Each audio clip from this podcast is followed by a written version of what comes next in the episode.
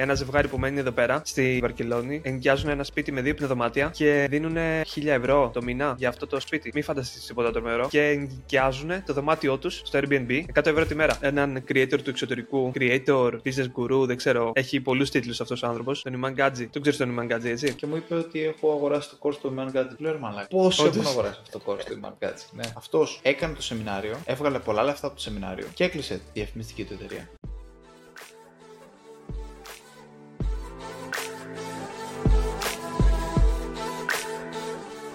Τόσκα, Ταλιό. τι κάνεις, πού βρίσκεσαι, βλέπω διαφορετικό background. Και εσύ. Διαφορετικό background. Εγώ βε- έχω έρθει. Εγώ έχω έρθει Βαρκελόνη και είμαι μέσα στο Μμ. δωμάτιο του ξενοδοχείου τώρα αυτή τη στιγμή. Γελάμε, για αυτούς που δεν ξέρουν γελάμε, γιατί προφανώς ξέρουμε για ποιο λόγο έχουμε διαφορετικά backgrounds και οι δύο. Οπότε ξέρεις, είναι απλά σαν να, σαν να το παίζουμε. Α, ε, Σαν να όντως, παίζουμε θέατρο. Δεν, δεν είχα δει, όντως σε Βαργελόνη, Τόσκα.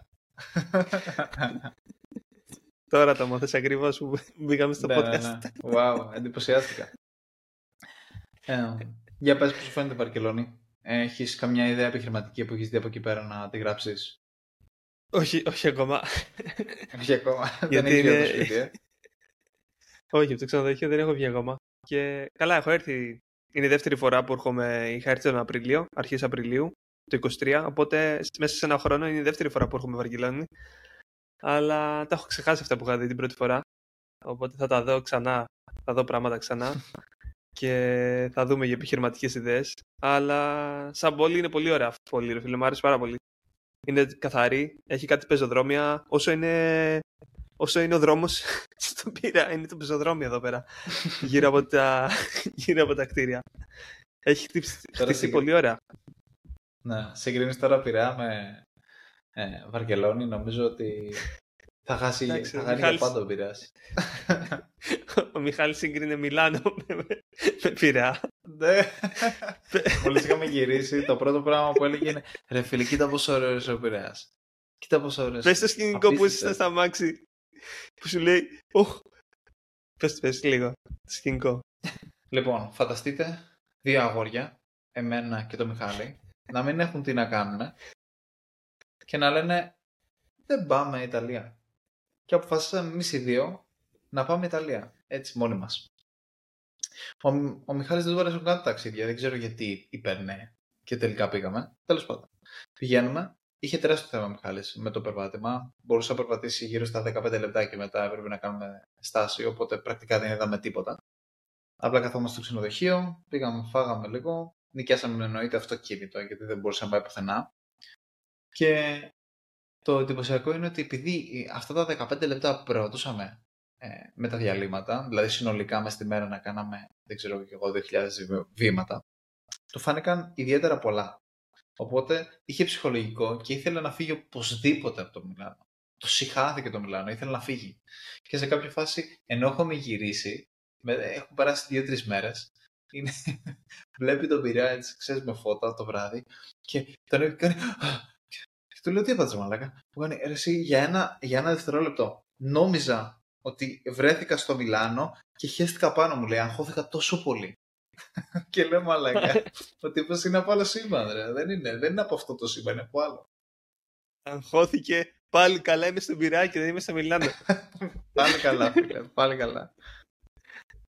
Απίστευτο. Ενώ εσύ φίλες Αλλά- συνέχεια ταξιδάκια σε βλέπω. Τι γίνεται, τι γίνεται ρε Τόσκα; Ναι, ήρθα Είσαι δεύτερη digital φορά nomad γιατί... πλέον. Ναι, προσπαθώ να γίνω, ρε. Όχι, απλά η, η κοπέλα μου, η δουλειά που έχει η κοπέλα μου, έχει γραφεία εδώ πέρα η συγκεκριμένη εταιρεία και έρχονται ουσιαστικά ε, auditors, λογιστές που κάνουν ελέγχους στην εταιρεία από την Αμερική και επειδή είναι υπεύθυνοι του τμήματος πρέπει να είναι εδώ πέρα, κατάλαβες. Οπότε ε, είναι επαγγελματικό ταξίδι για αυτή και εγώ ακολουθώ, ξέρεις, από πίσω με το λάπτοπ. Είσαι η, η, η βαλίτσα είσαι. Ε, γι' Σε αυτό πήρε μαζί. κυρίως. Π.χ. Ωραίο, είχε πάει ωραίο. Αγγλία, είχε πάει Αγγλία το Νοέμβριο, Λονδίνο, αλλά δεν πήγα γιατί ήταν πιο πιεστικό το πρόγραμμα για αυτή, οπότε δεν θα κάναμε τίποτα μαζί. Και λέω εντάξει, τι να πάω μόνος μου. Πάντως είδες. Κάνουμε podcast, ό,τι και να γίνει. Ναι. Ρε, ρε εσύ, εμένα, δε- εγώ έπαθα σοκ με το continuity, αυτό που έχει βγάλει το, η Apple με το iPhone. Μαλάκα συνδέεται κατευθείαν. Πήρα ένα τρίποδο έτσι μικρό, το μικρόφωνο το έβαλα μέσα. Δεν χρειάζεται πολύ ωραίο φως έχω στο δωμάτιο για κάποιο λόγο. Και μαλάκα φαίνεται δεν είναι ωραίο το setup, παίζουν. Μια χαρά δεν Ναι, είναι. μια χαρά είναι. Ικανοποιητικό. Και εγώ ακριβώς το ίδιο setup έχω κάνει. Γιατί το γραφείο μου δεν είναι ακόμα έτοιμο. Οπότε το γυρνάω έτσι, το podcast αυτή τη στιγμή, λόγω ότι δεν βολεύει και ώρα. Οπότε έχω κάνει ακριβώς το ίδιο setup με σένα. Και νομίζω είναι, είναι ικανοποιητικό για ε, κάποια πιεσμένα επεισόδια. Προφανώς δεν συγκρίνεται με την κάμερα για μένα ε, και το στούντιο. Ναι. Αλλά θεωρώ ότι είναι, ότι είναι ικανοποιητικό για αυτά τα επεισόδια. Πάνω στο κομμάτι που είπες για επιχειρηματική ιδέα για τη Βαρκελόνη, έχω ένα, τώρα μου το θυμήθηκα. Έχει ένα ζευγάρι που μένει εδώ πέρα, στη Βαρκελόνη. Ενοικιάζουν ένα σπίτι με δύο πνευδομάτια και δίνουν χίλια ευρώ το μήνα για αυτό το σπίτι. Μην φανταστείς τίποτα τρομερό. Και ενοικιάζουν το δωμάτιό τους στο Airbnb 100 ευρώ τη μέρα.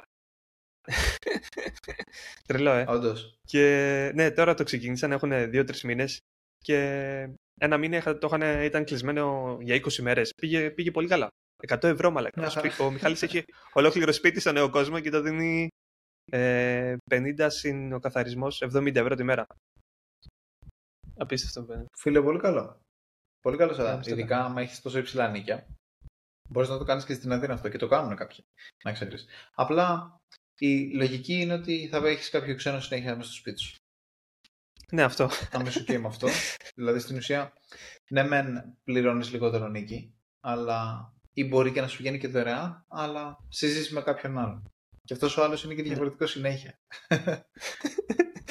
Ποιος ξέρει ποιος μπορεί να έρθει κάποια στιγμή ναι, να γίνει καμιά μαλακία. εντάξει. Αλλά άμα είσαι μόνος Αλλά με τους σου. μισθούς.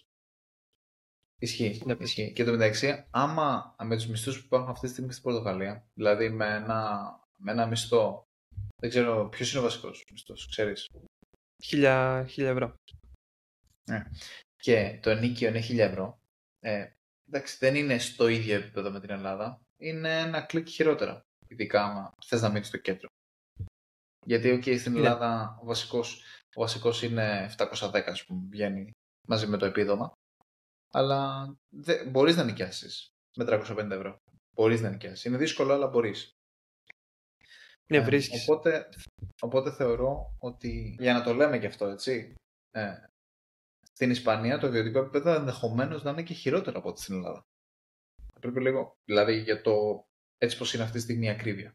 Ναι, έχεις δίκιο σε αυτό που λες, αλλά και εδώ πιστεύω ότι άμα πας κάπου, είναι 1000 ευρώ ο βασικός, άμα πας κάπου έξω εκτός κέντρου, μπορείς να βρεις κάτι στα 300-350 ευρώ που μπορείς να βρεις στην Ελλάδα, εδώ μπορείς να το βρεις 5-550 πιστεύω.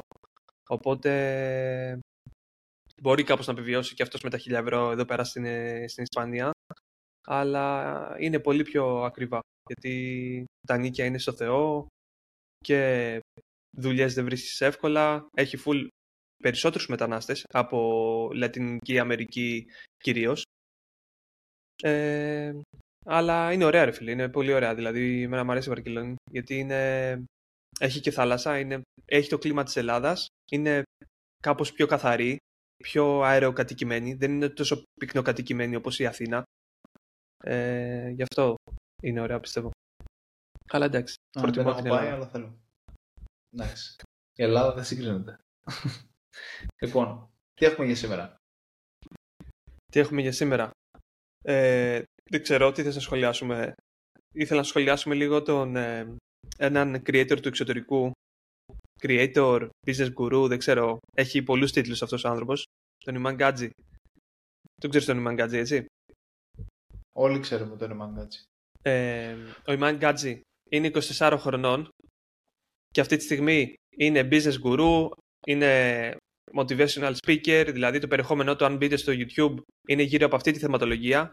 Ε, Είναι πάρα πολύ μικρός, αλλά έχει ξεκινήσει το κανάλι του στο YouTube από το 2016, όπου ό- όταν ήταν 16 χρονών ουσιαστικά και ουσιαστικά ξεκίνησε σαν να κάνει Facebook ads με ένα agency. Το πρώτο του business ήταν ε, marketing agency, όπου έκανε performance marketing και content creation για τους πελάτες του. Και από το 2006 αυτό το παιδί ε, έκανε καταγραφή όλης της ζω... ζωής του. Δηλαδή, πώς εξελισσόταν, πώς πήγαινε η, η επιχείρησή του, μετά η επόμενη επιχείρηση που ξεκίνησε. Και έχει καταφέρει πάρα πολύ, πάρα πολύ μεγάλα πράγματα. Γιατί τον αναφέρω, Γιατί θα κάνει launch ένα νέο brand τώρα, το οποίο δεν έχει καθόλου σχέση με, το, με αυτό που κάνει. Θα κάνει, δηλαδή με το content που κάνει. Θα κάνει launch ένα energy drink, το οποίο το λέει Big Day. Και ήθελα να δω λίγο από πού έκατσα λίγο και έγραψα από πού ξεκίνησε και πού έχει καταφέρει και έχει φτάσει. Δηλαδή το content που κάνεις αυτή τη στιγμή δεν, δεν σημαίνει ότι θα κάνεις για πάντα αυτό που κάνουμε εμείς π.χ. αυτή τη στιγμή. Μπορεί μετά να κάνεις pivot και να κάνεις άλλα πράγματα και να εξελιχθείς. Και ένα από τα μεγάλα κατορθώματα που έχει κάνει, δηλαδή έχει ένα content creation team γύρω από, γύρω από το brand του ονόματός του, του Iman Gadzi, το οποίο ρε φίλε έχει κάνει πάρα πολύ καλή δουλειά. Δηλαδή το 2023 σκέψου το κανάλι του πήγε από 2 εκατομμύρια subscribers, πήγε 4 εκατομμύρια subscribers. Αντίστοιχα άτομα του, του χώρου, δηλαδή έναν που μπορείς να σκεφτείς ποιος είναι, ο Gary Vee, ο Χορμόζη που είναι τώρα, που κάνει, που είναι στο, στα trends τώρα ο Χορμόζη τα τελευταία χρόνια. Ο Χορμόζη δεν, έχει ανέβει κι αυτός, αλλά δεν έχει φτάσει πολύ παραπάνω. Από, ναι, έχει ναι. φτάσει 1,8 εκατομμύρια η, το growth που έχει κάνει η Mangadji έχει ξεπεράσει όλους αυτούς τους παλιούς, τον Gary Vee, ακόμα και τους καινούριους, τον Χαρμόζη που σου λέω. Ε, είναι απίστευτο το growth που έχει κάνει ο Mangadji.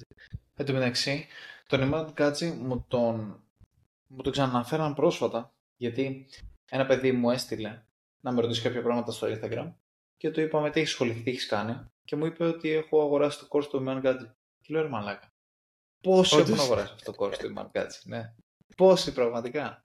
Πόσα λεφτά παίζει να έχει βγάλει από το course; Εν τω μεταξύ, η υποκρισία του Ιμάν Γκάτζι, το ξεκαθαρίσουμε για όσους δεν ξέρουν, ότι ο, ο Ιμάν Γκάτζι έβγαλε τα λεφτά του από το course, έβγαλε τα λεφτά του από το agency και μετά έφτιαξε ένα course για το πώς εσύ να φτιάξεις agency. Έφτιαξε, έφυγε, λοιπόν, να χρησιμοποιούμε ελληνικές λέξεις, πάμε ξανά πίσω. Λοιπόν, ο Ιμάν Γκάτζι έβγαλε τα λεφτά του φτιάχνοντας μια διαφημιστική εταιρεία. Ωραία. Ε, έβγαλε κάποια λεφτά από εκεί πέρα, μάλλον. Και μετά έφτιαξε ένα σεμινάριο, το οποίο μπορείς να το αγοράσεις, δεν θυμάμαι πόσο έχει, το οποίο διδα... σου διδάσκει πώς να φτιάξεις εσύ μια διαφημιστική εταιρεία. Αυτός έκανε το σεμινάριο, έβγαλε πολλά λεφτά από το σεμινάριο και έκλεισε τη διαφημιστική του εταιρεία. Τρομερό είναι ότι δεν έβγαζε, δεν είναι ότι δεν έβγαζε αρκετά λεφτά δεν έβγαζε αρκετά λεφτά για να διατηρήσει ανοιχτό. Που αυτό εμένα μου φαίνεται αρκετά ύποπτο. Πόσο καλό business model, πόσο καλό επιχειρηματικό μοντέλο είναι το να φτιάξεις μια διαφημιστική εταιρεία. Όταν αυτός που σου διδάσκει η διαφημιστική εταιρεία δεν έχει ακόμα διαφημιστική εταιρεία. Ναι, όντως. Ε, κοίτα, αρχικά είχε ξεκινήσει όντως σαν agency owner, αλλά θεωρώ ότι αυτό που έλεγε ότι είχε πελάτες Wales, τους ονόμαζε φάλαινες ε, και καλά ότι είναι, πληρώνουν πάρα πολύ καλά. Οπότε έχει λίγους και καλούς πελάτες που πληρώνανε πάρα πολύ ακριβά και είχε ουσιαστικά ε, μια μικρή ομάδα, δηλαδή έλεγε έχω έναν πολιτή και άλλα δύο άτομα που μέσα στο agency. Έτσι ξεκίνησε. Και αυτό που πιστεύω, επειδή το έκανε document, καταγραφεί όλο το story του. Δηλαδή είχε όντως subscribers στο YouTube και θεωρώ ότι σίγουρα έβρισκε πελάτες από ένα σημείο και μετά ε, και μέσω του YouTube καναλιού του. Αλλά γιατί εδώ σκέψου ρε φίλε κάνω εγώ, κάνουμε εμείς το podcast και έχω βρει εγώ δύο-τρεις πελάτες μέσα από το. Φαντάσου αντίστοιχα ο Ιμάν Gadget τότε ξέρω εγώ, γιατί ξεκίνησε το 2016, που είναι πάρα πολύ νωρίς. Τότε ήταν 16 χρονών. Να πούμε μέχρι τα 19-20 κάποιος να τον εμπιστευόταν και να του δίνανε μεγάλα συμβόλαια ε, διαχείρισης για τους πελάτες που έκλεινε. Εγώ το, το θεωρώ πιθανό. Δηλαδή μπορεί και να το έκανε. Γιατί στα course του, γιατί έχω δει ένα course ε, από αυτό που έχει κάνει, δείχνει, δείχνει accounts και αποτελέσματα, μεγάλα accounts με μεγάλα ad spend. Οπότε θεωρώ ότι σίγουρα έχει κάποιους πελάτες. Προφανώς και δεν έβγαλε πολλά λεφτά, όλα αυτά τα λεφτά από το agency του, γιατί το να βγάλεις πολλά λεφτά από το agency είναι ένα hustle, είναι πάρα πολύ δύσκολο. Πρέπει να ασχολείσαι full time με αυτό. Απλά θεωρώ είναι μπήκε σε αυτό το τρυπάκι να κάνει course, γιατί βλέπαν όλους που κάνανε course. Έκανε course για Facebook ads πρώτα, πώς να κάνεις Facebook ads. Μετά έκανε course πώς να κάνεις SMMA, Social Media Marketing Agency, δηλαδή διαφημιστική εταιρεία. Και είδε πόσα λεφτά βγάζει από το course και απλά αποφάσισε, εγώ θεωρώ, πιστεύω ότι να κλείσει το, το agency ή να το κρατήσει σε χαμηλό επίπεδο, δηλαδή να, κάνει, να βγάζει 50-100 χιλιάρικα το μήνα με, με λίγους πελάτες, ώστε να μην έχει τόσο ε, δυσκολία και hustle στο να το διαχειρίζεται. Γιατί όσο μεγαλύτερο agency έχεις, τόσο πιο δύσκολο είναι να, να το διαχειρίζεσαι από ένα σημείο και μετά. Αλλά είδε πόσα λεφτά βγάζει από το course, οπότε ανέβαιναν και οι subscribers του στο YouTube, αγόραζαν όλοι και περισσότεροι και γι' αυτό θεωρώ πιστεύω ότι έκανε focus σε αυτά τα δύο και μετά στο να κάνει grow το personal brand του. Κατάλαβε ότι μέσα από το personal brand μπορεί να βγάλει πολλά περισσότερα λεφτά από ό,τι θα βγάζει από το agency και ακολούθησε αυτό το μοντέλο. Ε, και ποιο είναι το αστείο; Γιατί μετά από αυτά, τα courses, πήγε και έφτιαξε το agency flow λέγεται. Τώρα άμα πατήσεις flowzy.com ZY άμα πατήσεις flowzy.com είναι το SaaS που έφτιαξε, το SaaS business που λέει ότι βγάζει εκατομμύρια και από αυτό. Αυτό τι είναι. Αυτό είναι ένα, είναι ένα προϊόν που έφτιαξε με έναν ε, partner και καλά. Δηλαδή αυτός μόνο το όνομά του βάζει και ένας άλλος το τρέχει, όπου το φτιάξανε, βάλανε κάποιους developer και φτιάξανε αυτό το προϊόν, το οποίο είναι πολύ κοντά στο Asana. Στο Asana, άμα δεις κάτω-κάτω μέσα στο landing page που έχει, είναι ότι το Flozy είναι το Slack, το Monday, το Piperdrive, το Notion, όλα αυτά μαζί, ε, σε ένα, ξέρω εγώ. Και ναι. έχουν μια, ένα subscription model κάθε μήνα και το χρεώνουν. Και άμα δεις έχει περίπου 140.000 monthly visitors. Οπότε θεωρώ ότι πάει καλά. Και το, γιατί σου λέω ότι πάει καλά; Γιατί στο Upwork που κλείνω πελάτες και βρίσκω ε, project μου έχουν στείλει όλη, αυτό, όλη αυτή την περίοδο, όλα αυτά τα χρόνια, τρία-τέσσερα άτομα ε, που ψάχνουν digital marketers για το agency που θέλουν να δημιουργήσουν. Και είχα μπει σε τρία call μαζί τους και εκεί που μου κάναν share screen για να μου δείξουν κάποια πράγματα στο υπολογιστή τους, είχα δει bookmark, ξέρω εγώ, το agency flow. Και ήταν πιτσιρικάδες, δηλαδή 20-22 χρονών. Έμπαινα σε call και έβλεπα από μαλακία, λέω. Πάλι με 20χρονο fanboy του Iman Gadget πήκαρε μαλακά. Είναι δυνατόν. Γιατί κάνανε, κάνανε ωραία descriptions στο Upwork και έμπαινα στη διαδικασία και λέω σίγουρα θα έχει πελάτης σε αυτό το agency. Κάτσε να πω. Ναι, ναι, ναι. Και μπήκα και ρε φίλε, οι τρεις είχαν το agency floor. Μα λέγα πόσα fanboy, γιατί να, αγορά... γιατί να αγοράσει να δίνεις κάθε μήνα να πληρώνεις; Έχεις το Asana, έχεις όλα αυτά. Και όντως, αγοράζανε και το SaaS business που έφτιαξε ο Iman Gadget. Απίστευτο, ρε φίλε. Δηλαδή, τρελό. Οπότε, ναι. σίγουρα βγάζει λεφτά για από εκεί. Τώρα. Σίγουρα βγάζει λεφτά από εκεί, εννοείται. εννοείται. Απλά εγώ αυτό που έκρινα συγκεκριμένα είναι ότι δεν έχεις, δεν έχεις agency ε, το έκλεισες. Δηλαδή, φαντάζομαι ότι ξεκινάει αυτή τη στιγμή και ξεκινάει διάφορα άλλα projects, πολλά γέλια. Ξεκινάει energy drink, δεν ξέρω. Και δεν μπορούσε να κρατήσει το... την... την επιχείρηση που διαφημίζει ότι είναι master και ότι θα σου διδάξει για το πώς να τη φτιάξεις. Δηλαδή αυτό μου φαίνεται το ειρωνικό της υπόθεσης. Ναι, και αντί αυτού πουλάει course για αυτή την επιχείρηση που δεν μπορεί να κρατήσει ανοιχτή και την έκλεισε. Και CRM, σύστημα. Ε, για όσους δεν ξέρουν ε, τι είναι το Flows γιατί δεν το περιγράψαμε, στην ουσία είναι project management ε, πρόγραμμα. Είναι, φανταστείτε, ένα σύστημα στο οποίο μπορείς να διαχειρίζεις τους πελάτες σου, μπορείς να επικοινωνείς με τους υπαλλήλους σου, μπορείς να τους βάζεις διάφορες δουλειές που πρέπει να γίνουν, διάφορα deadlines, ημερομηνίες πότε πρέπει να, να παραδοθούν τα παραδοτέα και διάφορα άλλα τέτοια πράγματα και μέσα από το πρόγραμμα. Και το χρόνο είναι 70 ευρώ το μήνα, 80 ευρώ το μήνα μάλλον. Και το παίρνουν όλοι όσοι ανοίγουν agency αφού έχουν διαβάσει, ναι. αφού έχουν παρακολουθήσει το κόστος. Οπότε στην ουσία είναι ένα, ένα, ένα μεγάλο κοινό του Flozy, είναι ήδη ε, fanboy, τα ήδη fanboys του, οι Mangachi που έχουν αγοράσει το course, το σεμινάριο του Mangachi και θέλουν να ανοίξουν agency, νομίζοντας ότι θα βγάλουν άπειρα λεφτά. Που μπορεί να τα βγάλουν κιόλας και άμα είναι χάσατε θα τα βγάλουν, αλλά δεν είναι τόσο εύκολο στο παρουσιάζει ο Mangachi. Ναι, και το, η πλάκα είναι ότι αν δεις το, το μοντέλο που έχει φτιάξει, τους παίρνει λεφτά σε κάθε στάδιο, ρε. Δηλαδή, στο course να μάθεις. Θες να ξεκινήσεις τώρα. Άμα δεν έχεις αυτό το software για να διαχειρίζεσαι τα leads, ξέρω εγώ. Γιατί κάνεις Facebook ads για να βρεις νέους πελάτες, για να κάνεις είτε Facebook ads είτε Google ads. Οπότε χρειάζεσαι ένα σύστημα να διαχειρίζεις τα leads. Οπότε πάρε αυτό το σύστημα. Γιατί αυτό είναι, θα σε βοηθήσει πάρα πολύ, ξέρω εγώ. Οπότε τους παίρνει λεφτά σε κάθε στάδιο. Ε, αλλά νομίζω πλέον έχει κάνει pivot και έχει φύγει από αυτό το. Δεν το προμοτάρει τόσο το SMMA course, ούτε το course για, το, για τα Facebook ads. Και έχει κάνει focus δηλαδή στο personal brand του, που το personal brand του τι παρουσιάζει στα social media, παρουσιάζει ένα lifestyle, όπου είναι ένας business guru, ξέρω εγώ, πηγαίνει σε επαγγελματικά ταξίδια, ταξιδεύει συνέχεια με jets, ε, δηλαδή ακολουθεί ένα... Ρε φίλε, δεν ξέρω, ακόμα πουλάει το lifestyle το ακριβό lifestyle που δείχνουν όλοι στο YouTube και στο social media. Αυτό που έκανε ο Τάι Λόπες, ξέρω εγώ. Ακόμα πουλάει, ναι, βλέπεις ότι ακόμα πουλάει. και, εγώ, και, εγώ, και, εγώ, και εγώ με το που το βλέπω ζηλεύω και θέλω να το αποκτήσω. Και λέω πώς θα το αποκτήσω. Κατάλαβες. Ακόμα και εγώ που ξέρω ναι. ότι είμαι είμαι σε φάση όπου αυτή, αυτό το jet θα ήθελα να το. Δηλαδή είναι λογικό.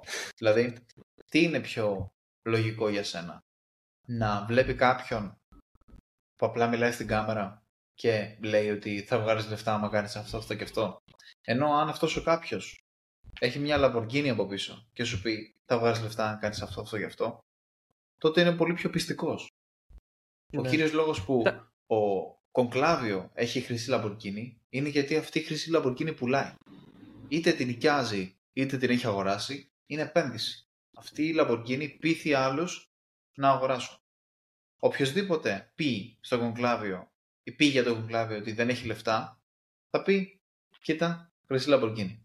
Και είναι πολύ εύκολο να πείσεις όταν έχεις αποδεικτικά στοιχεία. Το έχουμε ξανασυζητήσει αυτό για τα αποδεικτικά στοιχεία. Πόσο σημαντικά είναι. Είναι, είναι η πραγματικότητα τα αποδεικτικά στοιχεία που δείχνεις. Είναι ο πιο εύκολος τρόπος να δείξεις το ποιος πραγματικά είσαι, αν όντως έχεις αυτά που θα έπρεπε να έχεις αν ήσουν αυτός που είσαι. Κατάλαβες; Ναι, ναι, όντως. Γι' αυτό είναι πολύ Αλλά... πιο εύκολο να ακούσεις έναν πλούσιο. Γι' αυτό ακούμε έναν πλούσιο για το πώς να βγάλουμε λεφτά. Γιατί έχει believability. Ναι, Γι' αυτό ακούμε Αλλά κάποιον θεωρώ... γυμνασμένο για το πώς θα γυμναστούμε, έτσι. Sorry για τη διακόπη. ναι, υπάρχει αλλά μεγαλύτερο θεωρώ... delay τώρα νομίζω. Ναι, υπάρχει μεγαλύτερο delay, δεν εξηγείται αυτό το πράγμα. Ε, υπάρχει μεγαλύτερο delay λόγω, λόγω απόστασης Ισπανίας, νομίζω. Και δεν, μπορώ, δεν, δεν γίνεται να επικοινωνήσουμε αν δεν σε καβαλήσω. Για πες, για πες τώρα. Πάντως έχει να κάνει νομίζω το δικό σου το Ιντερνετ γιατί σου στείλα ένα screenshot, έκανα ένα speed test. Μαλάκα εδώ πέρα το, το upload είναι 30, 30 Mbps. Έχει φτάσει με να μου δείχνει. και απλά φορτώνει, ναι, φορτώνει τα αρχεία φορτώνει τα αρχεία πάρα πολύ γρήγορα. Γιατί στην Ελλάδα έχουμε 5 έως 7 άρμα, λέγα. Δεν καταλαβαίνω. Σε upload. Γιατί είναι τόσο σκάτα. Δεν ξέρω, δεν ξέρω πραγματικά. Τέλος πάντων. Βλέπεις. Ε... Αυτό είναι το benefit, αυτό είναι το πλεονέκτημα του να είσαι ψηφιακός νομάς. Βλέπεις, βλέπεις, φίλε, σε άλλες χώρες μπορεί να έχεις πολύ καλύτερο ίντερνετ, να δουλεύεις πολύ, πολύ πιο άνετα. Εγώ σου λέω τόσο μην γυρίσεις. Κάτσε εκεί, κάτσε εκεί. Τι να κάνεις τώρα; Δεν παίξει λόγο. Όλοι οι πελάτες online είναι. Ναι, και θέλω να μου πεις, τόσο πρωτού συνεχίσεις και μου πεις για το energy drink, να, και, να κλείσουμε το, το θέμα με το SMMA. Social Media Marketing Agency. Στα ελληνικά, διαφημιστική εταιρεία που κάνει διαφημίσεις σε social media. Κοινωνικά δίκτυα. Λοιπόν, ε, πιστεύεις αυτό το επιχειρηματικό μοντέλο που... σε αυτό το επιχειρηματικό μοντέλο που διαφημίζει η Mongadji Θεωρείς ότι αξίζει το επιχειρηματικό μοντέλο, είναι τόσο χρυσό όσο λέει ο Μανγκάτσι ή όσο λέει ο Τάι Λόπες και τόσοι άλλοι που το διαφημίζουν full ακόμα και τώρα. Ο Τάι Λόπες ακόμα και τώρα, φίλε, πέντε χρόνια μετά, ακόμα αυτό το διαφημίζει, το ξέρεις. Απίστευτο. Απίστευτο. Δεν σταματάει. Σταματάει. Κοίτα, ε... Αυτό του βγάλει τα λεφτά, οπότε λέει, γάμισα το ξανακάνω. Έχω δοκιμάσει άλλες 15 μαλακές, δεν έχει πιάσει τίποτα και το ξαναδοκιμάζει, γιατί όντως αυτό έγινε. Κοίτα, άμα το σκεφτείς, ότι και εγώ και ο Μιχάλης έχουμε δει τόσα. Ο Μιχάλης αυτό έχει κάνει. Το business model, το SMMA. Ε, αυτό ακολουθεί. Εγώ είμαι περισσότερο σε ένα μοντέλο που είμαι περισσότερο μόνος μου, δηλαδή δεν το έχω μεγαλώσει. Δηλαδή να προσλάβω να ψάχνω και άλλους πελάτες, γιατί βλέπω άλλους που το κάνουν. Δηλαδή παρατηρώ στην Ελλάδα, πολλοί δουλεύανε σε μεγάλα agencies, φύγανε από τα μεγάλα agencies ξεκινήσανε, επειδή χτίσανε κάποιες σχέσεις με κάποιους πελάτες και ξεκίνησαν δικό τους μικρό agency και από στόμα σε στόμα κλείναν πελάτες. Και αυτό SMMA είναι. Απλά δεν είναι με το μοντέλο ότι κάνω διαφημίσεις για να κλείσω νέους πελάτες. Πάνε περισσότερο με networking effect. Δηλαδή, ξέρω αυτόν, ξέρω, ξέρεις εκείνον, κατάλαβες. Και έχω συγκεκριμένα παραδείγματα. Κάποια στιγμή, γιατί συνεργάζομαι με ένα agency συγκεκριμένο, με μια κοπέλα, η οποία έχει, το, και το έχει μεγαλώσει μόνο μέσω network το agency της. Αυτή τη στιγμή έχει 8, 9, 9 10 άτομα νομίζω. Έχει, έχει προσλάβει. Έχει πάρα πολλά άτομα, αρέσει. Και έχει κλείσει πολύ, καλή, πολύ καλές δουλειές, με πολύ καλά brands. Δεν θέλω να πω ποια είναι, γιατί δεν την έχω ρωτήσει αν θέλει. Αλλά ναι, ναι. λογικά θα θέλει, γιατί μου είχε πει σε μελλοντικό χρόνο θα έρθει κάποια στιγμή στο podcast. Αλλά έχει καταφέρει πάλα, ναι. κάτι πολύ σημαντικό, ξέρω εγώ. Αλλά έχω δει με τον Μιχάλη, ο Μιχάλης όταν είχε 8-9 άτομα δεν έβγαζε λεφτά. Δηλαδή το έχει δει, το δοκίμασε. Και το μίκρινε σε ένα άτομο, δύο άτομα, ξέρω εγώ, και έκανε πολύ περισσότερη δουλειά αυτός και βγάζει πολύ παραπάνω λεφτά, κατάλαβες. Οπότε δεν ξέρω. Είναι πολύ δύσκολο business model το marketing agency. Γι' αυτό επιλέγω και είμαι σε αυτό το. Γιατί εμένα το focus μου είναι να βγάλω λεφτά. Τώρα των άλλων παιδιών μπορεί, όπως είπαμε σε προηγούμενο επεισόδιο, είναι να προσλαμβάνουν κόσμο. Δεν ξέρω. να δίνουν δουλειές. Δεν, δεν, δεν ξέρω. Ναι, αλλά επειδή βλέπω πολλά παραδείγματα βλέπω πολλά παραδείγματα που όσο το κάνεις scale είναι και λίγο, πολύ λιγότερο κερδοφόρο. Αλλά έχεις άλλα θετικά. Γιατί μην, το πάω πάντα εκεί πέρα. Γιατί έχουν δημιουργήσει, ας πούμε, ένα brand. Ότι πιο εύκολα για αυτούς μάλλον είναι να βρουν πελάτες. Γιατί είναι κάπως γνωστοί πλέον στην αγορά. Αλλά δεν ξέρω κατά πόσο ισχύει και σε τι βαθμό ισχύει αυτό το πράγμα. Γιατί συνέχεια πηδάνε, έρχονται μέσα στην αγορά όλο και περισσότερα μικρά agencies. Οπότε είναι πολύ απρόσωπο. Δεν μπορεί ένα agency, θεωρώ, να δημιουργήσει αυτό που έχει δημιουργήσει η SmartFit, ξέρω, στο χώρο με τις θήκες, κατάλαβες. Είναι πολύ διαφορετικό, θεωρώ. Ε, κατάλαβες τι θέλω να σου πω ή... Ναι, καταλαβαίνω, καταλαβαίνω. Αλλά θεωρώ ότι...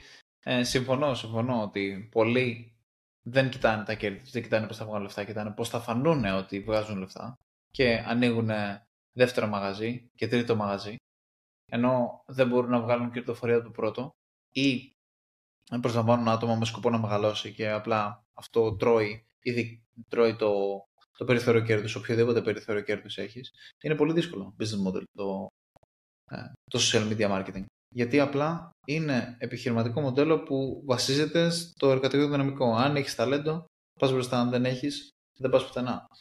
Και είναι ξεκάθαρα διαχείριση ατόμων. Τίποτα άλλο. Δηλαδή πρέπει να έχεις ταλέντα μέσα σου, μέσα στην επιχείρησή σου. Ε, γι' αυτό θεωρώ ότι δεν είναι το τέλειο επιχειρηματικό μοντέλο. Είναι grind, έχει πολλή δουλειά. Πρέπει να χασλάρεις πολύ για να μπορείς να πετύχεις. Και όσο περνάει και καιρός με το social media marketing, αρχίζει και γίνεται ακόμα πιο δύσκολο γιατί αυξάνεται πάρα πολύ η προσφορά και νομίζω ότι η ζήτηση δεν αυξάνεται με τον ίδιο ρυθμό. Γιατί εμφανίζονται εργαλεία που μπορούν να το κάνουν αυτοματοποιημένα, ε, υπάρχουν ε, ε, πολύ περισσότερο, πλέον είναι πολύ πιο αυτοματοποιημένες πολλές διαδικασίες που χρειάζεται να κάνει κάποιος πολιτής, κάποιος που έχει ένα e-shop και θέλει να πουλήσει, θέλει να κάνει διαφημίσεις online. Υπάρχουν πλέον, είναι πολύ πιο εύκολο από ό,τι ήταν στο παρελθόν να τις κάνει μόνος του ή να τις κάνει με ένα άτομο και όχι με agency που θα έχει 20 άτομα από πίσω. Οπότε θεωρώ ότι για αυτούς τους λόγους ότι είναι δύσκολη αγορά και δεν θεωρώ ότι είναι το επιχειρηματικό μοντέλο που θα πρέπει να ακολουθήσεις. Ε, αν θέλεις να βγάζεις λεφτά, είναι το χρυσορυχείο του 2024. Πήγαινε κάτι του. Είναι ένα επιχειρηματικό μοντέλο που αν πραγματικά το θες, θες να ανοίξεις agency, μπορείς να το καταφέρεις. Ό,τι και να κάνεις, μπορείς να καταφέρεις. Και ξυλουργός να θες να γίνεις, μπορείς να το καταφέρεις. Απλά θα είναι πιο δύσκολο από κάτι άλλο. Ναι. Αλλά σε, σε, μορφή freelancer θεωρώ ότι μπορείς να το πετύχεις. Ναι. Από εκεί πέρα μπορείς να, το κάνεις, μπορείς να το κάνεις scale, θεωρώ, μέχρι ενό σημείο να αποφασίσεις μέχρι πόσο είμαι διατεθειμένος να θυσιάσω το margin που έχω για να φτάσω κάπου, κατάλαβες.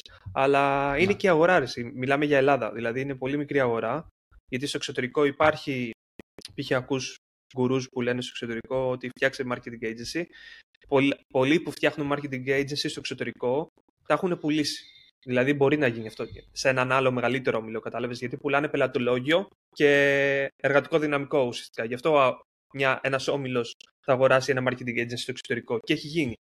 Στην Ελλάδα να γίνει κάτι τέτοιο είναι απίθανο. Ακατόρθωτο, δεν ξέρω. να πουληθεί δηλαδή ένα μικρό agency να ξεκινήσει ναι. σε ένα μεγαλύτερο, ξέρω εγώ, Στον, στον Αυτό- αντένα, ξέρω εγώ. Μου φαίνεται λίγο δύσκολο. Για μένα το, το επιχειρηματικό μοντέλο του social media marketing agency για να το πουλήσεις θα πρέπει να επιτραπεί το σκλαβοπάζαρο και να μπορείς να πουλήσεις αυτό που σου κάνει τη διαφημίση. Αν μπορείς να το πουλήσεις όπως είναι, τότε ναι. Πιστεύω ότι έχει worth. δηλαδή, Ναι. δηλαδή αν, μου, αν μου πουλάς εσύ ας πούμε την εταιρεία σου και αγοράσω εσένα τόσο όπως είσαι, τότε, τότε αξίζει. Αλλά μόνο έτσι. Να αγοράσω το marketing agency σου και εσύ μετά από 6 μήνες vested να σηκωθείς να φύγεις, είναι σαν να αγόρασα ένα αέρα. Ένα, μια φούσκα. Ναι, όντως. Θα πρέπει Και- το agency να έχει πραγματικά συμβόλαια με τρελές επιχειρήσεις, όπου να, να το πας συμβόλαιο με συμβόλαιο με την κάθε εταιρεία και να δεις αν συνολικά βγάζει νόημα για σένα. Ναι, όντως. Και όχι μόνο Πολύ με το, δύσκολο τις να το επιχειρήσεις. πουλήσεις. Οπουδήποτε, όχι μόνο στην Ελλάδα. Οπουδήποτε είναι δύσκολο. Ναι, και όχι μόνο με τους πελάτες, ακόμα και με τους εργαζομένους. Δηλαδή, έξω έχουν συμβόλαια, ξέρω εγώ, και μπορεί να πουληθεί το agency και να παραμείνει το εργατικό δυναμικό. Και ακόμα και ο owner έχει συμφωνία, αφού πουληθεί, να κάτσει ένα χρόνο μέσα, να το τρέξει μέσα in-house στον όμιλο, κατάλαβες; Από εκεί που είσαι CEO Μμμ. της επιχείρησής σου, πουλάς την επιχείρησή σου και είσαι εργαζόμενος του ομίλου, ξέρω εγώ. Ε, εδώ πέρα με τι αορίστου συμβάσεις που έχουμε, που μπορεί να φύγει ο καθένας όποτε θέλει, κατάλαβες; Δεν είναι, Ναι. είναι, είναι πολύ δύσκολο, δεν είναι, δεν είναι συγκρίσιμες. οι- Οπότε ένα agency, SMMA agency που ξεκινάει στο εξωτερικό δεν είναι το ίδιο με ένα στην Ελλάδα θεωρώ. Για πες λίγο για το energy drink. Τι ανέφερες, γιατί εγώ δεν έχω ακούσει απολύτως τίποτα. Ναι, πριν πάω στο energy drink θέλω να σου πω τι κάνει με τα blue light γυαλιά. Ή- Έχει φτιάξει ένα brand, Gadget τα λέει, το όνομά του, το επίθετο του ουσιαστικά. Είναι gadget.com. Άμα μπεις, δεν μπορείς να μπεις, δεν υπάρχει να δεις τίποτα. Λέει password. Δηλαδή πρέπει να βάλεις ένα password για να μπεις αυτή τη στιγμή. Τι κάνει, ποιο, τι business model επ- έχει επιλέξει, πώς πουλάει αυτό το. που είναι ένα απλό e-commerce brand που πουλάει blue light γυαλιά. Αλλά δεν τα πουλάει όλη τη διάρκεια του χρόνου. Τι κάνει; Ε, κάνει συγκεκριμένους μήνες, λέει ότι θα κάνει launch. Δηλαδή και να τρέξουν όλοι όσοι βλέπουν τα stories του, όσοι τον ακολουθούν στα social media, γιατί θα εξαντληθούν. Δηλαδή συγκι- δίνει συγκεκριμένα κομμάτια. Π.χ. μπορεί να παράγει 20-30 κομμάτια και μέχρι να τελειώσουν να, να τελειώσουν και να μην, ξ- να μην ξαναδημιουργήσει καινούργια. Δεν κάνει προφανώς αυτό. Αυτό που κάνει είναι ότι έχει περάσει στο υποσυνείδητο των των fan, των fanboys που έχει, όλων, όλων των followers που έχει, ότι αυτά τα γυαλιά εξαντλούνται συνεχώς και δεν μπορεί να τα παράγει. Γιατί δεν μπορούν να καταλάβουν ότι απλά έχει έναν παραγωγό, στη- έχει έναν ε, προμηθευτή στην Κίνα και απλά όλο αυτό είναι marketing trick που κάνει. Γιατί λέει, κάνω launch, τρέξτε να προλάβετε. Και θυμάμαι ότι παλιά το κρατούσε 4 μέρες. Πλέον το κρατάει 24 ώρα. Και μαλάκα φαντάσου πόσο πουλάει για να το κρατάει μόνο 24 Μμμ. ώρες αυτό το πράγμα. Το οποίο το κάνει... Υπήρχε μια περίοδος που το είχα παρατηρήσει κάθε μήνα, πλέον το κάνει κάθε δύο μήνες. Ε, που στέλνει μηνύματα, το ρωτάνε πότε θα, πότε θα κάνεις launch ξανά τα γυαλιά, πότε, πότε, πότε θα ξανακάνεις. Και αποφασίζει αυτός και λέει θα κάνουμε αύριο, ξέρω εγώ, για 24 ώρες. Και τα αφήνει 24 ώρες, γίνεται χαμός, αγοράζουν και γιατί όντως γίνεται αυτά τα πράγματα. Γιατί πλέον έχει ανοίξει και φυσικό κατάστημα στο Λονδίνο. Δηλαδή υπάρχει φυσικό κατάστημα στο Λονδίνο με τα, γυαλιά, τα blue light γυαλιά του. Είχε κάνει σε ένα launch, είχε κάνει και είχαν, υπήρξε ουρά σε αυτό το κατάστημα για τον Iman Gadget. Δεν σου λέω Ω. για τον Mr. Beast που είναι ο κορυφαίος YouTuber. Ακόμα και για τον Iman Gadget που έχει 4,5 εκατομμύρια ρε φίλε. Απίστευτο δεν είναι. Ναι. Που Ε, εδώ πέρα και- λέμε στο podcast και παίζει να το ξέρουν κανείς. Δηλαδή δεν το ξέρουν. Στην Ελλάδα δεν το ξέρουν. Γυρνάω και λέω, ξέρω εγώ, όλοι Ναι. το ξέρουμε. Αλλά δεν το ξέρουν, έτσι, το για πλάκα το βάζω. Δηλαδή δεν, δεν το ξέρουν. Ποιος είναι ο Μαν Κάτς. Ναι, ή γιατί τον άλλον που τον. που είναι για. Πώς λέγεται, ο Huberman. Πάτησα να δω πώς πατάνε Huberman στην Ελλάδα. 300 αναζητήσεις έλεγε στο Google, ξέρω εγώ. Ούτε το Huberman ξέρουν, ξέρω εγώ. Ναι, ναι. Ε, και αυτό που κάνει ουσιαστικά είναι χρησιμοποιεί, δημιουργεί FOMO ουσιαστικά το Fear of Missing Out, ξέρω εγώ. Και απλά τρέχουν και αγοράζουν όλοι, ρε. Είναι απίστευτο το πόσο που πουλάει. Και θεωρώ με την ομάδα που έχει δημιουργήσει έχει καταλάβει τη δύναμη που έχει πλέον σαν brand. Γιατί πουλάει το lifestyle. Δεν έχει το lifestyle του Dan Bilzerian, ξέρω εγώ. Έχει ένα λίγο πιο σοβαρό, πιο business lifestyle. Αλλά πάλι είναι αυτό ότι ακριβά αυτοκίνητα, με το jet πάω όπου πάω, δεν πληρώνω ε, business class, ξέρω εγώ. Έχω το δικό μου jet με την ομάδα μου, ξέρω εγώ. Έχεις συντηρητικό lifestyle. Δηλαδή, αν δεις, Ναι. όταν ακούς lifestyle baller lifestyle. Τι σημαίνει; Ε, σημαίνει Dumbledore, ας πούμε. Σημαίνει ε, ακριβά αυτοκίνητα, ακριβά σπίτια, Kate. πισίνες, ταξίδια, jet, ναρκωτικά, γκόμενες. Αυτά δεν είναι. Αυτά είναι. Ναι. Ο Ιμάν Γκάτζι όμως, σε αυτό το δίνω, το έχει παίξει πάρα πολύ καλά. Τα δύο τελευταία τα έχει βγάλει τελείως φίλε. Δεν παίζει με γυναίκες, ξέρεις, δεν δείχνει αυτό το ούτε ναρκωτικά, ούτε γυναίκες, ξέρεις, δεν το, δεν το προμοτάρει καθόλου αυτό το κομμάτι. Και όντως είναι πολύ αντίθετος σε αυτή την οτροπία. Διαφημί, δείχνει αυτοκίνητα ακριβά, δείχνει ε, τη, το jet του, δείχνει λεφτά, δείχνει ακριβά σπίτια. Ο Rolls Royce Ναι. Δείχνει, που δείχνει εμπειρίες, σοβαρότητα. δείχνει ταξίδια, ακριβώς. Αλλά υπάρχει, υπάρχει όντως μια σοβαρότητα. Δηλαδή θεωρώ ότι είναι αρκετά σοβαρός και για την ηλικία του είναι τρομερό να το κάνεις αυτό το πράγμα. Δηλαδή οι περισσότεροι στην Ναι. ηλικία του που βγάζουν κάποια λεφτά, βγάζουν φωτογραφίες με, με κόλου. Το Instagram δηλαδή μπαίνεις και βλέπεις Ναι, και γάμισε είναι η Lamborghini και ένας κόλος δίπλα. Δηλαδή το κάνουν αυτό και κάποιοι Έλληνες creators. Που έχουν βγάλει λεφτά. Τους λίγους που έχουν βγάλει λεφτά και τους παραδέχομαι γιατί έχουν βγάλει λεφτά. Αλλά το κάνουν. Τι να κάνω, τι να πω Αλλά ναι, ψέματα. το- το έχει παίξει, δηλαδή, άμα, δηλαδή έχει κάνει pivot ο Iman Gadzi και έχει φτιάξει ένα content creation team το οποίο μαλάκα προσέχει το τι βγαίνει συνέχεια ρε, στα social media, δηλαδή στο TikTok, στο YouTube. Είναι τόσο... Είναι σοβαρό αυτό που βγάζει, δεν είναι αυτό το, το Dumbledore που σου είπα. Και αφού σου είπα τι, τι έκανε με τα blue light γυαλιά, ότι χρησιμοποιώ, χρησιμοποιεί συνέχεια αυτό το μοντέλο το ε, FOMO, αποφάσισε λογικά με κάποιον partner να δημιουργήσει ένα energy drink το οποίο εδώ και δύο μήνες να φανταστείς γιατί τον ακολουθώ και βλέπω γιατί μου αρέσει το brand που βγα... σαν brand μου αρέσει έτσι πως το βγάζει πως το, το content που χρησιμοποιώ για το, για το personal brand του εδώ και δύο μήνες χρησιμο...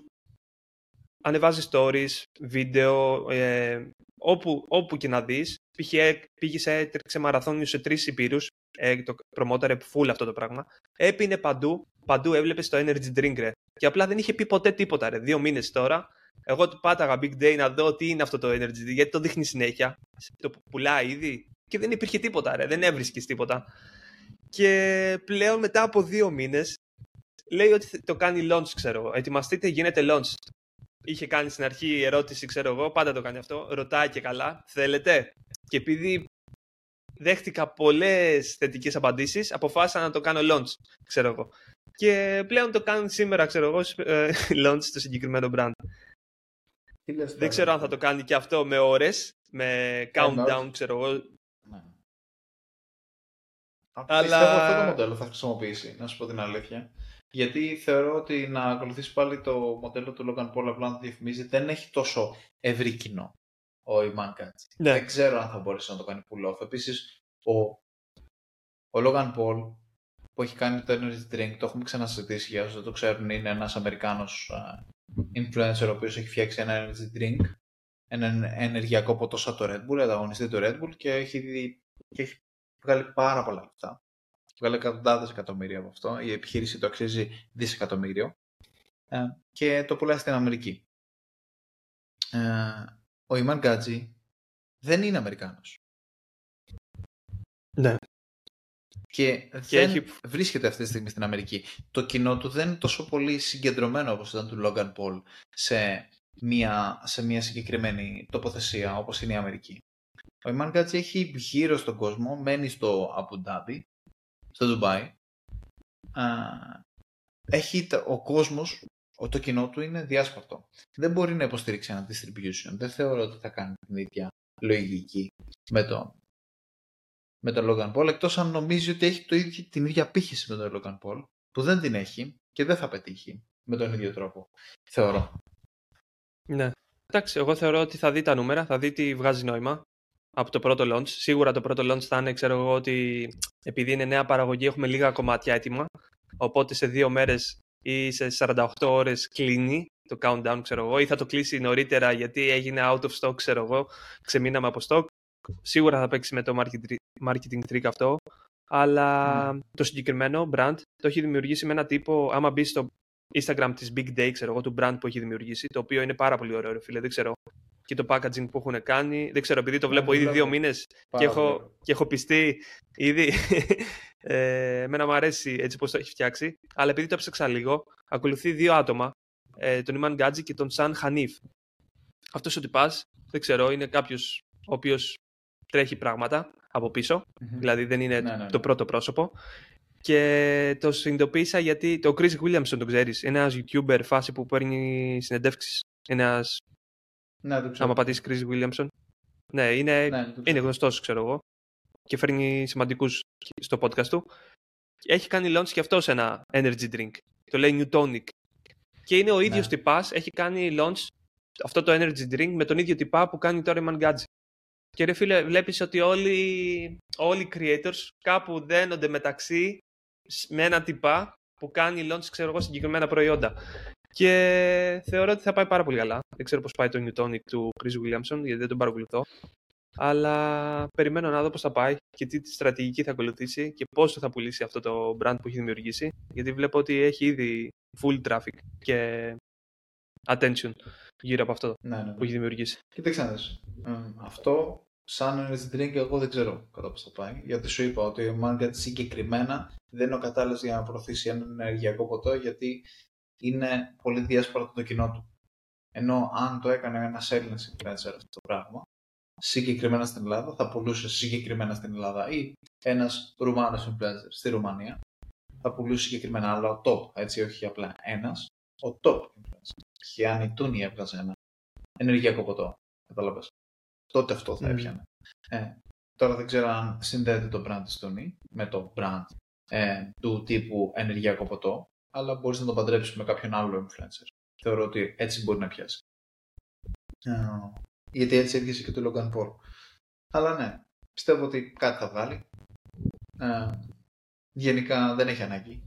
Έχει εκατοντάδες εκατομμύρια, οπότε καλή, καλή επιτυχία. Αυτό θα πω τόσο εγώ για τον Ιμάν Γκάτζη. Ελπίζω να πάει καλά. Μην νοιάζει κιόλας. Δεν πολύ Ναι. νοιάζει κιόλας.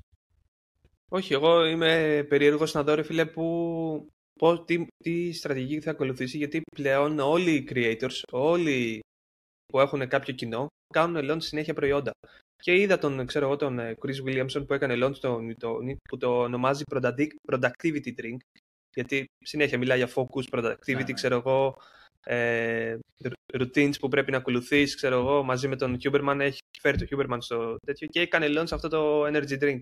Θέλω να δω λίγο τι, τι, τι, τι business model θα ακολουθήσει, πώς θα το πάει και πόσο επιτυχία θα έχει. Γιατί όλοι Ναι, το ναι. κάνουν πλέον. Ισχύει. Το, αλλά μην εστιάζεις και μην, εστιάζει, μην εστιάζεται στο, στο energy drink. Γιατί αυτό είναι απλά ένα από τα προϊόντα που μπορείς να βγάλεις. Σαν brand. Ε, σαν personal brand. Ο Iman Gadget μπορεί να βγάλει σήμερα energy drink, μπορεί να βγάλει αύριο ακουστικά, μπορεί μεθαύριο να βγάλει παπούτσια, μπορεί να βγάλει ό,τι θέλει. Το προϊόν δεν είναι το energy drink. Το προϊόν είναι το brand, το personal brand. Οπότε νομίζω ότι εκεί πέρα, αν μπορείς να βρεις έναν χρυσό ε, χρυσορυχείο για το 2024, νομίζω αυτό είναι. Ότι να, πρέπει να φτιάξεις ένα δικό σου personal brand. Να βρεις ένα personal brand και να το μίσεις, να το αναπτύξεις. Νομίζω ότι το attention το έχουμε ξαναζητήσει, η προσοχή του κόσμου. Ε, πώς να το μετρήσω, τα eyeballs, τα, οι- τα μάτια που σε κοιτάνε.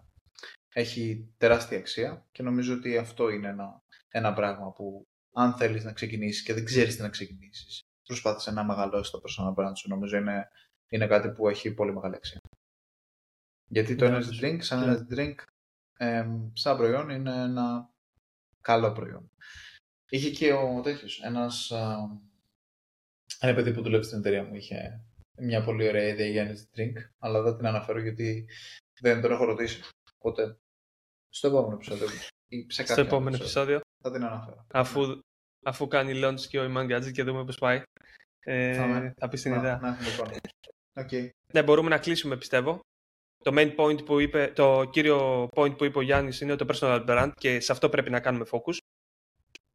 γιατί πλέον μπορείτε να παρατηρείτε τριγύρω και στο εξωτερικό και στην Ελλάδα όλοι συγκεντρώνονται σε αυτό, δηλαδή πώς να αυξήσουν το personal brand είτε στο κομμάτι της διασκέδασης είτε στο κομμάτι του business σε πολλά, σε πολλά διαφορετικά επίπεδα και κατηγορίες. Οπότε νομίζω μπορούμε να κλείσουμε αυτό το επεισόδιο. Βγήκε καλό θεωρώ το επεισόδιο και να τα πούμε στο επόμενο. Έγινε τόσο αν και δεν έχουμε την τέλεια ανάλυση, νομίζω ότι το επεισόδιο είναι μια χαρά. Ελπίζω και έχω να είναι κομπλέ. Θα το δούμε.